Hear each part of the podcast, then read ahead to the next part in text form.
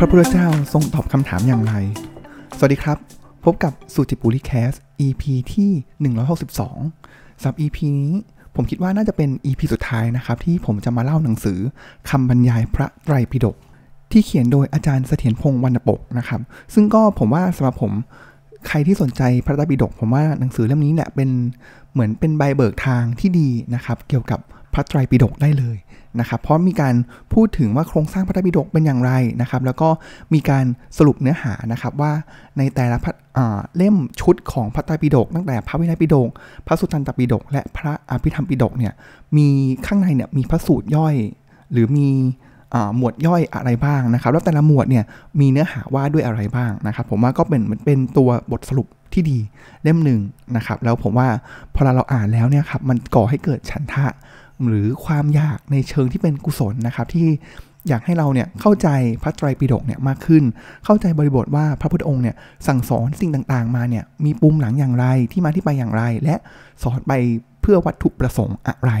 นะครับผมว่าเล่มนี้เป็นเล่มที่ดีเลยนะครับแล้วเป็นเล่มที่ผมว่าผมนำมาเล่าในสุจิบุริแคสเนี่ยยาวมากนะครับก็ไล่ตั้งแต่ตอนสมัยสังคยนานะครับมีพูดถึงพระวินัยปิฎกแล้วก็มีพูดถึงเรื่องของลง พระสูตรนันตปิฎกเนี่ยครับมันจะมี 5 หมวดย่อยนะครับ แล้วก็ผมใช้ 2 EP นะครับที่พูดเนื้อหาของมหาปรินิพานสูตรนะครับของทีคานิกายก็คือเป็นหมวดใหญ่หมวดหนึ่งของในพระสุตตันตปิฎกนะครับแล้วผมว่าหนังสือเล่มนี้ก็ให้ความสำคัญกับมหาปรินิพานสูตร ผมก็เลยหยิบมาเล่าในหลาย EP นะครับสำหรับ EP นี้เนี่ยอยากจะเป็นบทสรุปครับว่าแล้วในพระสุตตันตปิฎกที่เหลือเนี่ยมีอย่างไรบ้างนะครับ แล้วก็พูดถึงพระอภิธรรมปิฎก นะครับ แล้วก็ผมว่ามันยังมีเกล็ดเล็กเกล็ดน้อย ในแง่ที่หนังสือเนี่ยหยิบยกขึ้นมานะครับ ที่ผมจะนำมาเล่าให้ฟังนะครับ เรามาเริ่มที่ ส่วนต่อไปของพระสุตตันตปิฎกก่อนนะครับ ผมเล่าอย่างนี้ดีกว่าครับก่อน ผมว่าไหนๆก็ไหนๆแหละผมทวนตั้งแต่ต้นเลยดีกว่านะครับ คือในหนังสือเนี่ยจะมีการสรุปรวบมาอีกทีหนึ่งนะครับ ก็คือประมาณ3 3หน้า 4 หน้าได้นะครับ ก็คือพระไตรปิฎกใน 5 นาทีนะครับ แล้วผมว่านี่แหละคือโครงสร้างทั้งหมดของพระไตรปิฎกเลยนะครับ อะเรามาเริ่มก่อนนะครับว่าพระไตรปิฎกเนี่ยก็คือบันทึกคำสอนของพระพุทธเจ้านะครับแบ่งเป็น 3 หมวดใหญ่นะครับแล้วก็หมวดแรกเลยก็คือพระวินัยปิฎกนะครับคือว่าด้วยสิกขาบทบทบัญญัติต่างๆ ข้อห้ามต่างๆนะครับของทั้งภิกษุสงฆ์และภิกษุณีนะครับทั้งภิกษุสงฆ์และภิกษุณีนะครับสงฆ์เนี่ยจะมี 227 ข้อ ส่วนภิกษุณีเนี่ยจะมีความละเอียดมากกว่านะครับ300 กว่าข้อนะครับ สามบทย่อยของพระวินัยปิฎกครับ อันแรกเลยคือวิพังนะครับ วิพังเนี่ยคือสิ่งที่ว่าด้วยเรื่องของศีลสิกขาบทในปาติโมกนะครับ คือศีลที่สำคัญของภิกษุสงฆ์และภิกษุณีนะครับ ซึ่งก็ศีลในปาติโมกคืออะไรก็คือ 227 ข้อนั่นแหละครับ ต่อมาครับก็คือขันธกะนะครับ ขันธกะคือส่วนที่ว่าด้วยของสังฆกรรม พิธีกรรม ความเป็นอยู่ของพระสงฆ์วัดปฏิบัตินะครับ แล้วก็มารยาทต่างๆ เพื่อความดีงาม ความงดงามของสงฆ์ นะครับ อันนี้คือขันธกะ 3 ครับบริวารนนะครับก็คือสรุปความหรือคู่มือพระวินัยปิฎกทั้งหมดนะครับอธิบายในรูปแบบของคำถามคำตอบ เพื่อให้เข้าใจแจ่มชัดในประเด็นต่างๆนะครับแล้วก็ในพระวินัยปิฎกเนี่ยครับในแต่ละข้อเนี่ยเหมือนจะมีข้อใหญ่ใช่ไหมครับ แต่ว่ามันก็จะมีอนุบัญญัติย่อยนะครับ อย่างที่ผมเคยเล่าให้ฟังไปนะครับว่ามันก็จะมีแบบพระที่แบบอะกติกาบอกว่าอย่างเงี้ยไหนเราลองไต่เส้นกติกาซิว่าเป็นยังไงนะครับแล้วทุกๆ ครั้งที่มันมีการที่แบบ ออกนอกกติกา พระพุทธองค์เนี่ยก็จะออกอนุบัญญัติออกมาเรื่อยๆ เพื่อแก้ตามสถานการณ์ และเป็นไปตามบริบทแวดล้อมสังคมของอินเดียในสมัยนั้นนะครับ แต่ว่าในการที่ออกเนี่ยครับพระพุทธองค์ไม่ได้แบบโอ้โห มีปัญหามาแล้วคิดแก้เองนะครับ แต่ว่าจะมีการประชุมในหมู่สงฆ์ขอความเห็นจากนักกฎหมาย หรือว่าคนที่เกี่ยวข้องนะครับ เพื่อให้บทบัญญัติต่างๆ เนี่ยเป็นไปอย่างสมบูรณ์ แล้วก็สอดคล้องกับความเป็นไปของสังคม วัฒนธรรมมากที่สุด นะครับก็จะเห็นนะครับว่าในหนังสือเนี่ยก็จะบอกว่าในในแง่ของการออกบัญญัติสิกขาบทเนี่ยพระองค์เนี่ยเป็นตัวอย่างของการนักประชาธิปไตยก็ว่าได้นะครับหมวดที่ 2 ใหญ่ครับก็คือพระสุตตันตปิฎกนะครับก็คือเป็นหมวดพระธรรมมาเทศนาของพระพุทธเจ้านะครับ ก็อาจจะมีพระสาวก เถระบางส่วนด้วยนะครับที่ตัดแก่บุคคลชั้นวรรณะต่างๆ เป็นพื้นฐานความรู้ต่างวาระต่างโอกาสนะครับเป็นรูปแบบของคำสนทนาบ้างคำบรรยายบ้าง เป็นรูปคาถารูปบทกวี ร้อยแก้วบ้างนะครับ ซึ่งแบ่งเป็น 5 นิกายก็คือ 5 หมวดย่อยนะครับ ประกอบด้วยอะไรบ้างครับ ประกอบด้วยหนึ่งทีคณิกายก็คือประมวลพระสูตรยาวนะครับอะก็คือมหาปรินิพานสูตรที่ผมเล่าไปเนี่ยก็จะเป็นอยู่ในทีคณิกายนะครับ จะมีมหาสติปัฏฐานสูตร ซึ่งก็เป็นพระสูตรสำคัญนะครับ ก็อยู่ในหมวดของทีคณิกายนี้นะครับ เมื่อมียาวแล้วก็จะมีขนาด กลางนะครับ เพราะฉะนั้นกลางก็คือมัชชิมานิกายนะครับ ก็คือประมวลพระสูตรขนาดกลางนะครับ แล้วก็จะมีสังยุตตนิกายนะครับ ก็คือประมวลพระสูตรที่เกี่ยวข้องกับบุคคลสถานที่ หรือว่าธรรมะเรื่องเดียวกันที่ไว้ในหมวดเดียวกันนะครับ ก็คือเรียกว่าเป็นสังยุตสังยุตต่างๆนะครับสี่ครับคือจาก3หมวดแรกเนี่ยครับเราจะมีการแบ่งหมวดตามขนาดความสั้นความยาว แบ่งตามบุคคลแบ่งตามสถานที่นะครับ แต่ว่า เรายังไม่มีการแบ่งตามหมวดธรรมนะครับ เพราะฉะนั้นอังคุตตระนิกายในหมวดที่ 4 เนี่ยก็คือจะเป็นหลักธรรมที่จัดลำดับหลักธรรมนะครับตามหมวดนะครับจากน้อยไปหามากหมวดที่มีหมวดหนึ่งก็คือมีหลักธรรมหนึ่งข้อ 2 ข้อ 3 ข้อ 4 ข้อ ซึ่งไล่ไปถึง 10 กว่าเลยนะครับ ซึ่งปกติแล้วเนี่ยครับ ทางพุทธศาสนาเราเนี่ยครับผมว่าลองไปสังเกตดูนะครับ หลักธรรมหลักๆ แล้วเนี่ยของเราเนี่ยจะตกที่ 4 ข้อ อิทธิบาท4นะครับหรือว่าพรหมวิหาร 4 อริยสัจ4เนี่ยครับอันนี้จะแบ่งตามหมวดจำนวนข้อธรรมในแต่ละหมวดนะครับต่อสุดท้ายครับก็คือ ทุกทักการนิบาตนะครับก็จะเป็นประมวลเรื่องเบ็ดเตล็ดต่างๆนะครับที่ไม่ได้อยู่ในสีนิกายข้างต้นนะครับก็จะมี 15 ประเภท มีพระสูตรสั้นๆ ก็มีเป็นบทร้อยกรอง ก็มีเป็นคาถาธรรมบทนะครับแล้วก็อาจจะมีแบบคาถาร้อยกรองที่ไพเราะกินใจนะครับเพราะฉะนั้นข้อสังเกตอย่างหนึ่งเลยนะครับของผมและของหนังสือเล่มนี้ก็คือ เราจะเห็นได้ว่าพอเรามันมีการแบ่ง 3 หมวดแรก แบ่งไปตามขนาดความสั้นความยาว หมวด ที่ 3 แบ่งตามบุคคลแบ่งตามสถานที่ แต่พอหมวดที่ 4 เป็นหมวดธรรมหมวดที่ 5 เป็นหมวดอื่นๆเนี่ยมันจะเห็นความที่มันจะทับกันไปทับกันมาอยู่นะครับในแต่ละข้อธรรม อย่างเช่น เรื่องของสติปัฏฐานเนี่ยครับก็อาจจะไปอยู่ในทีคณิกายด้วยนะครับแล้วก็ไปตกอยู่ในอังคุตระนิกายนะครับและบางครั้งก็อาจจะไปตกอยู่ในสังยุตตนิกายใดบางหมวดที่พระพุทธองค์เนี่ยมีการแตะถึงเรื่องนั้นตามเหตุตามปัจจัย หรือต่างกรรมต่างวาระต่างๆนะครับอันนี้คือภาพรวมของพระสุตตันตปิฎก นะครับแล้วก็สุดท้ายครับพระอภิธรรมปิฎกนะครับอันนี้แหละเดี๋ยวผมจะลงรายละเอียดอีกนิดนึงในในหมวดนี้นะครับก็คือเป็นหลักธรรมนะครับที่ว่าด้วยเรื่องของเป็นหลักธรรมต่างๆ และเป็นหลักวิชาการล้วนๆนะครับ ซึ่งอาจจะไม่ได้เกี่ยวข้องกับเหตุการณ์ ไม่ได้เกี่ยวข้องกับบุคคลนะครับเขาเรียกว่าทั้งหมดเนี่ยจะมีแบ่งเป็น 7คัมภีร์ย่อยนะครับ เราเคยได้ยินคำว่าอภิธรรม 7คัมภีร์นะครับ นี่แหละมาจากองค์ประกอบของพระอภิธรรมปิฎกนะครับ พูดเร็วๆนะครับว่า 7 อย่างนี้มีอะไรบ้างนะครับ อันแรกเลยนะครับก็คือธรรมะสังคณีนะครับก็คือรวมข้อธรรมเป็นบทหมวด แล้วแยกออกอธิบายเป็นประเภทประเภท สังเกตนะครับว่ามันเนี่ยมันจะมีความซ้ำกันกับอังคุตตะนิกายด้วยนะครับก็คือในพระสุตตันตปิฎกนะครับต่อมาครับก็คือวิพังก็คือแยกธรรมในข้อธรรมสังคีนีเมื่อกี้แหละ แสดงออกให้เห็นละเอียดขึ้นนะครับเพื่อความเข้าใจแจ่มแจ้งมากขึ้นนะครับสามครับ ธาตุกถานะครับก็คือข้อธรรมต่างๆนะครับที่มารวมกันเป็นขันห้าอายตนะ 12 และท่า16ท่า18นะครับว่ามันเข้ากันหรือไม่อย่างไรบ้างนะครับ ต่อมาก็คือปุคละบัญญัตินะครับ ก็คือบัญญัติเรียกบุคคลต่างๆนะครับ ตามคุณธรรมที่มี เช่น โสดาบัน นิยามของโสดาบันคืออะไรนะครับ ก็เช่นว่าอะคนที่สามารถเข้ากระแสนิพพานได้นะครับละสังโยชน์สามได้เป็นต้นนะครับ ก็ไล่ไปเรื่อยๆนะครับว่าในแต่ละบุคคลเนี่ยถ้าจะเข้าอนาคามี สกิทาคามีนะครับต้องมีคุณลักษณะอย่างไรบ้างนะครับอันที่5ครับกถาวัตถุนะครับก็คืออธิบายทัศนะที่ขัดแย้งของนิกายต่างๆ ของพุทธศาสนานะครับ โดยเน้นที่วาทะของอยุคแรกนะครับของพระ สายเทรวาสนะครับว่าถูกต้องนะครับซึ่งก็แต่งในชั้นครูพระเทระชั้นหลังนะครับ ต่อมาครับ6ครับยามากะนะครับก็คือยกทำขึ้นมาเป็นคู่ๆนะครับแล้วเปรียบเทียบ ซึ่งเท่าที่ผมอ่านมาเนี่ยอันนี้แหละเป็นข้อที่ลึกซึ้งนะครับเขาเปรียบเทียบนะครับว่ายกตัวอย่างนะครับ เช่น กุศลอกุศลเนี่ยเขาก็เอามาเปรียบเทียบกันนะครับแล้วก็อธิบายด้วยการวิธีถามตอบนะซึ่งวิธีการนะครับที่เขาตั้งคำถามผมยกตัวอย่าง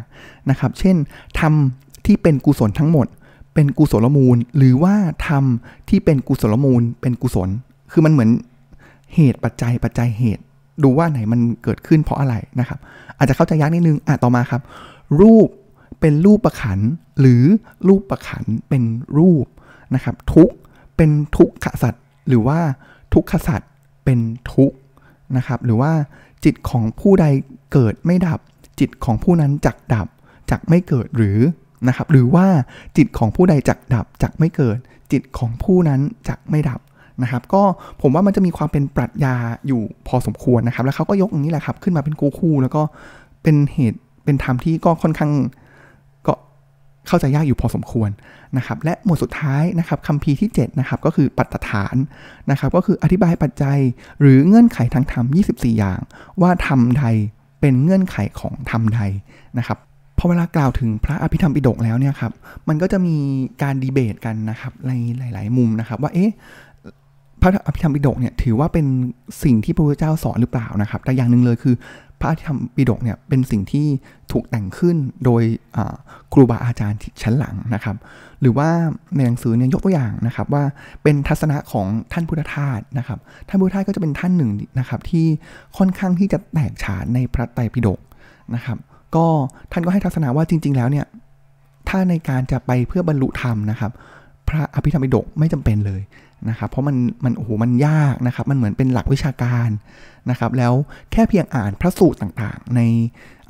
พระสูตรตันตปิฎกเนี่ยเพียงพอแล้วนะครับหรือผมอันอันอาจจะเป็นข้อสังเกตของผมเองนะครับก็คืออ่าพระพุทธโคสาจารย์ปอประยุตโตนะครับ ก็จะเป็นหนึ่งใน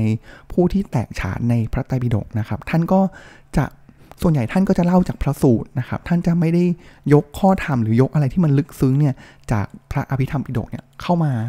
ในการเทศนาสั่งสอนนะครับ ผมว่ามองว่ามันก็ลึกแล้วก็ยากมากนะครับ เช่นบางอันเนี่ยในของพระอภิธรรมเนี่ยแตกดวงจิตเราเป็น 160 กว่าดวงจิตกับเจตสิกนะครับ ซึ่งแบบโอ้โหมันคือมันเป็นคือถ้าเกิดเราปฏิบัติไปไม่ถึง จริงๆเนี่ยครับโอ้โหผมว่ามันคือการท่องจำนะครับ แต่ว่าถ้าเกิดสมมุติว่าเราปฏิบัติไปแล้วแล้วจิตเราเริ่มรู้แล้วเนี่ยครับผมว่าการที่ได้มาอ่านปริยัติจากพระอภิธรรมเนี่ยมันจะทำให้เราเนี่ยเข้าใจมากยิ่งขึ้นอย่างมากๆนะครับ ผมยกตัวอย่างอ่า คำพูดนะครับของอท่านพุทธทาสนะครับ ท่านบอกว่าความแตกต่างระหว่างสุตตันตปิฎกกับอภิธรรมนั้น มีได้เกี่ยวข้องกับเนื้อหาของเรื่อง มันต่างกันเพียงแต่วิธีการจัดคำวิธีใช้คำส่วนใจความนั้นเพ่งเล็งถึงสิ่งเดียวกัน สุตตันตปิฎกพูดภาษาชาวบ้านที่ชาวบ้านพูด ซึ่งเป็นคำพูดที่ไม่ถูกต้องตามปรัชญาบ้าง ไม่มากก็น้อย ส่วนคำพีอภิธรรมปิฎกนั้น ใช้ภาษาทางปรัชญาอย่างบริสุทธิ์ ในความหมายชั้นปรามัด นะครับ มันก็จะเห็นได้ว่ามันคือเรื่องเดียวกันแหละนะครับ แต่ว่าพระพิธรรมเนี่ยมันยากและลึกซึ้งกว่านะครับ หรือว่าอาจารย์อีกท่านหนึ่งครับ ก็คืออาจารย์เสถียรโพธินันทะนะครับ ผมว่าท่านนี้ก็จะเป็นท่านที่เชี่ยวชาญแตกฉานในพระไตรปิฎกนะครับ ท่านบอกว่าอภิธรรมปิฎกนี้ไม่ใช่พุทธภาษิตทั้งหมดอะไม่ใช่สิ่งที่พระพุทธเจ้าพูดนะครับ จะเป็นพระพุทธภาษิต ก็มีเฉพาะแต่บทมาติกา และข้ออธิบายบางแห่ง นอกนั้นเป็นอาจารยภาษิตก็คือ เป็นสิ่งที่อาจารย์ครูชั้นหลังเนี่ยแต่งขึ้นมานะครับเพราะฉะนั้นแล้วเนี่ยครับมันก็จะมีการถกเถียงกันชั้นหลังนะครับว่าเราจะยอมรับพระอภิธรรมปิฎกเนี่ยเป็นพุทธพจน์จริง ๆ หรือไม่นะครับ ซึ่งก็จะมีฝ่ายที่ปฏิเสธ และมีฝ่ายที่ยอมรับนะครับ แล้วก็โอ้โหก็ถกเถียงกันอย่างจริงจังนะครับ ซึ่งนั่นเองนะครับก็จะเป็นบทสรุปภาพรวมนะครับของพระไตรปิฎกนะครับที่ประกอบด้วยหนังสือนะครับถ้าเป็นฉบับบาลีนะครับทั้งหมด 45 เล่มนะครับจำนวนหน้านะครับก็คือ 22,379 หน้านะครับตัวอักษรเนี่ยทั้งหมด 24 ล้าน3แสนตัวอักษรนะครับก็จะเห็นได้ว่ามันเป็นคัมภีร์ที่ใหญ่แล้วก็โอ้โหอลังการมาก ๆนะครับ ทีนี้ ผมพอเราจบตรงนี้แล้วเนี่ยครับผมอยากจะยกในบางมุมนะครับ ที่ผมว่าเออมันเป็นบทเรียนที่คือผมเคยเห็นผ่านตามาแล้วแหละ แล้วก็หนังสือเล่มนี้ก็หยิบมาออธิบายให้ฟังนะครับ เรื่องแรกเลยนะครับ ผมอยากจะตั้งคำถามนะครับ ว่าพอเรานึกถึงพุทธศาสนาแล้วเนี่ยครับคำถามหนึ่งที่น่าจะเกิดขึ้นก็คือ พระพุทธเจ้าสอนอะไรนะครับ หรือถ้าเกิดลงลึกไปอีกนะครับว่าหลักธรรมอะไรที่พระพุทธเจ้าเนี่ย เน้นย้ำแล้วก็สอนมากที่สุดนะครับ หรือเป็นแกนกลางของพุทธศาสนานะครับอลองลองนึกดูนะครับ เราอาจจะนึกถึงโอ้โหมากมายมหาศาลนะครับ ความไม่ประมาทมัชชิมาปฏิปตหานะครับ ทางสายกลางอริยสัจสี่ปฏิจจสมุทบาทนะครับ หรือว่าไตรสิกขานะครับ หรือว่าถ้าเกิดพูดท่านพุทธทาสเนี่ยก็จะมีการพูดถึงเรื่องของอัตมยตานะครับอะแต่ว่าถ้าโดยหนังสือเล่มนี้นะครับ จากอาจารย์อ่า เสถียรพงศ์วรรณปกนะครับหรือว่าจริง ๆ แล้วเนี่ยท่านพุทธโคสาจารย์ปอประยุตโตเนี่ยพูดเหมือนกันนะครับว่าแกนกลางของพุทธศาสนาเลยนะครับคือหลักธรรมที่เรียกว่าอริยสัจสี่นะครับซึ่งเป็นหลักธรรมที่ครอบคลุมทุกอย่างนะครับอริยสัจสี่เนี่ยประกอบด้วยอะไรประกอบด้วยทุก นะครับ ข้อแรกของทุกคืออะไรครับ ก็คือนี่แหละการที่เราต้องมาเวียนว่ายตายเกิดทุกๆอย่างที่เกิดขึ้นนะครับ อุปาทานตัณหาต่างๆเนี่ยมันเป็นปลายทางนะครับ เป็นอาการที่เกิดขึ้นคือทุกนะครับ แล้วทุกเนี่ยมันเกิดจากอะไรนะครับ ก็คือเราเนี่ยใช้ชีวิต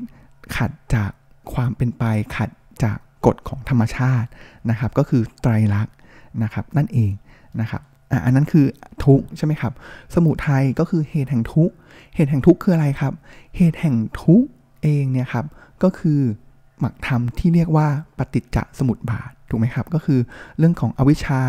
นะครับก่อให้เกิดสังขารสังขารก่อให้เกิดวิญญาณแล้ววงเวียนไปเป็นวงของปฏิจจสมุปบาทนะครับ ซึ่งก็เป็นวงของทั้งข้ามภพข้ามชาติ หรือว่าณขณะจิตหนึ่งนะครับ ส่วนย้อนกลับนะครับของทุก สมุทัยนะครับก็คือนิโรธก็คือทางดับทุกนะครับก็เป็นส่วนย้อนกลับของของ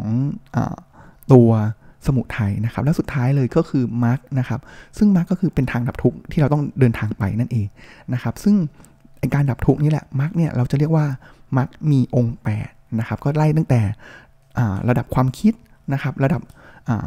สัมมาทิฏฐินะครับสัมมาสังกัปปะนะครับ อันนี้คือเป็นเรื่องของระดับของ ปัญญานะครับ แล้วก็ไล่มาเป็นสัมมาวายามะ สัมมาสติ สัมมาสมาธินะครับ อันนี้เป็นแนวสติ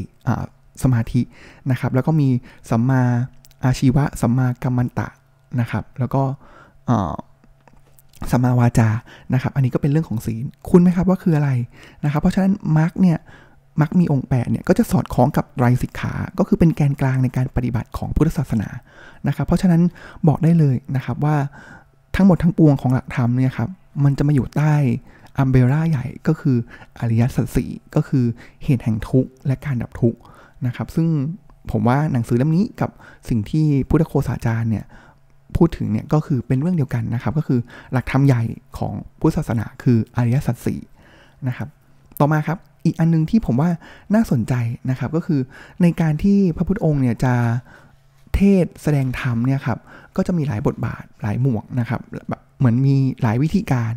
นะครับ เช่นอะมาถึงขึ้นธรรมะแล้วก็เทศเลยนะครับ แต่ว่าอีกอย่างหนึ่งเลยเนี่ยท่านจะถือโอกาสให้เหมือนภิกษุภิกษุณีนะครับหรือว่าประชาชนทั่วไปเนี่ยครับมีการตั้งคำถาม แล้วท่านเนี่ยจะเป็นคนตอบคำถามนะครับ ซึ่งการตอบคำถามของท่านนี่แหละครับที่ผมว่ามันเป็นสิ่งที่ผมอยากจะเรียนรู้ แล้วก็นำมาใช้นะครับ ซึ่งการตอบคำถามของท่านเนี่ยเขาเรียกว่าท่านไม่แบบอาถาม A แล้วก็ตอบเป็น B เลยนะครับ แต่ว่าท่านมีศิลปะในการตอบคำถามนะครับ ถามว่าศิลปะในการตอบคำถามนั้นเนี่ยเป็นอย่างไรบ้างนะครับ มีทั้งหมดเนี่ยอยู่ 4 อย่างนะครับ อย่างแรกเลยนะครับก็คือเขาเรียกว่าเอาภาษาบาลีนะครับ วิธีการตอบปัญหาของท่านนะครับ อันแรกก็คือเอกังสิกธรรม นะครับ ก็คือตอบทันทีอย่างตรงไปตรงมาไม่มีเงื่อนไขนะครับ ถามว่าเหตุแห่งทุกข์คืออะไรก็คืออาจจะเป็นอุปาทานเนี่ยตอบแบบตรงไปตรงมาเลยนะครับอันนี้คือตอบแบบเอกังสิกธรรม คือตรงไปตรงมาไม่มีเงื่อนไข ทีนี้พอเวลาเราบอกว่าไม่มีเงื่อนไขแล้ว ก็ต้องมีการตอบแบบมีเงื่อนไขถูกไหมครับ เพราะฉะนั้นในหมวดที่กลุ่มที่2นะครับก็คืออ เนกังสิกธรรมก็คือ การตอบอย่างมีเงื่อนไข และในการตอบอย่างมีเงื่อนไขเนี่ยจะแบ่งเป็น 3 ประเภทนะครับ ประเภทแรกก็คือปฏิบุจฉานะครับ คือในทุกๆ ครั้งที่ท่านถูกตั้งคำถามมาเนี่ยครับปฏิบุตรฉาคือปฏิก็คือตรงข้ามถูกไหมครับ เพราะฉะนั้นบางครั้งเนี่ยท่านก็ถามกลับ การถามกลับเนี้ยหมายถึงอะไรครับ มันคือการโคชชิ่ง บ้านเราในสมัยปัจจุบันนะครับ นั่นเองนะครับก็คือเฮ้ยบางครั้งเนี่ย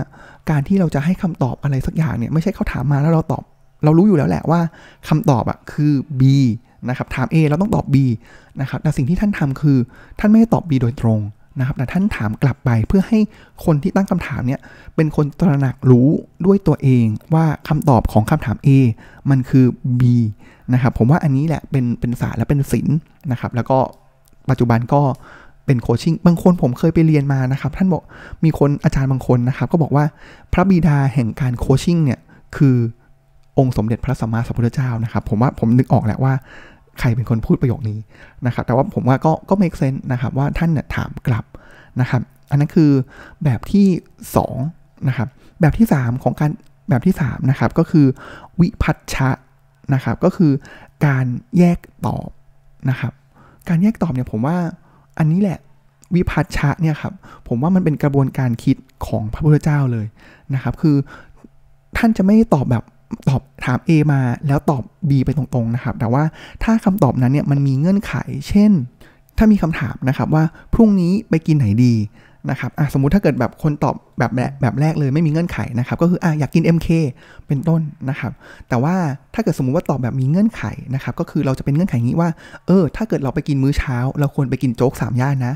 ถ้ามื้อเที่ยงเราอาจจะไปกิน MK นะ ถ้ามื้อเย็นเราอาจจะไปกินซูชิ เห็นไหมครับ แล้วมันจะมีการเงื่อนไขเพื่อให้ว่า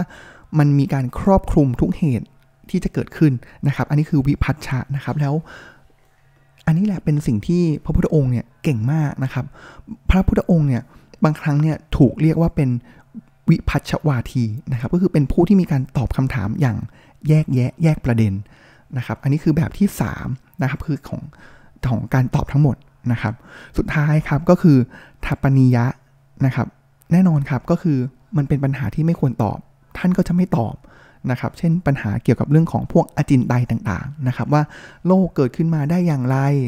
ตายแล้วไปไหนนะครับแล้ว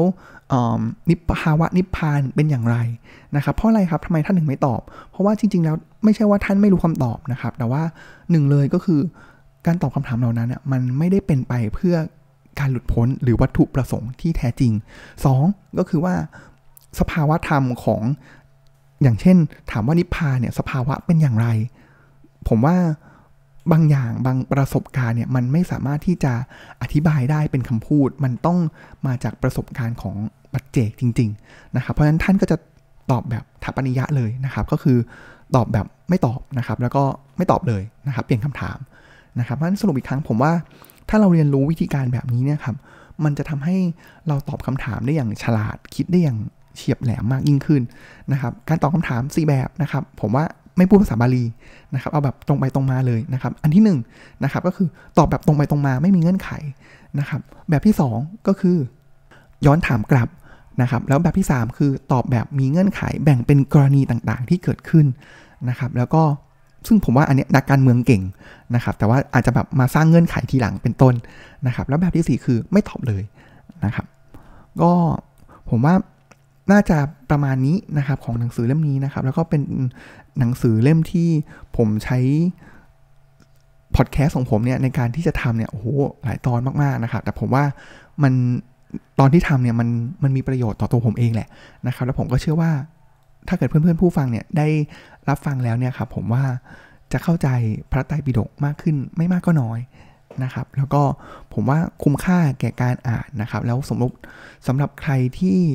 สนใจทางธรรมอยู่แล้ว ปฏิบัติอยู่แล้วเนี่ยมันต้องมีปริยัติก็คือทฤษฎีด้วย แล้วทฤษฎีเนี่ยเราไม่สามารถใช้ทฤษฎีไหนได้เลย ที่ไม่ได้อ้างอิงจากพระไตรปิฎกที่มาจากพุทธวจนะ พุทธภาษิตหรือว่ามาจากสงสาวงองค์สำคัญนะครับ ก็ชวนอ่านนะครับสำหรับหนังสือคำบรรยายพระไตรปิฎกเล่มนี้นะครับ สำหรับตอนหน้าจะเป็นเนื้อหาอย่างไรนะครับ ก็ติดตามรับฟังสุจิบุริแคสได้ใหม่ได้ในตอนหน้านะครับสวับนี้ขอกล่าวคำว่า สวัสดีครับ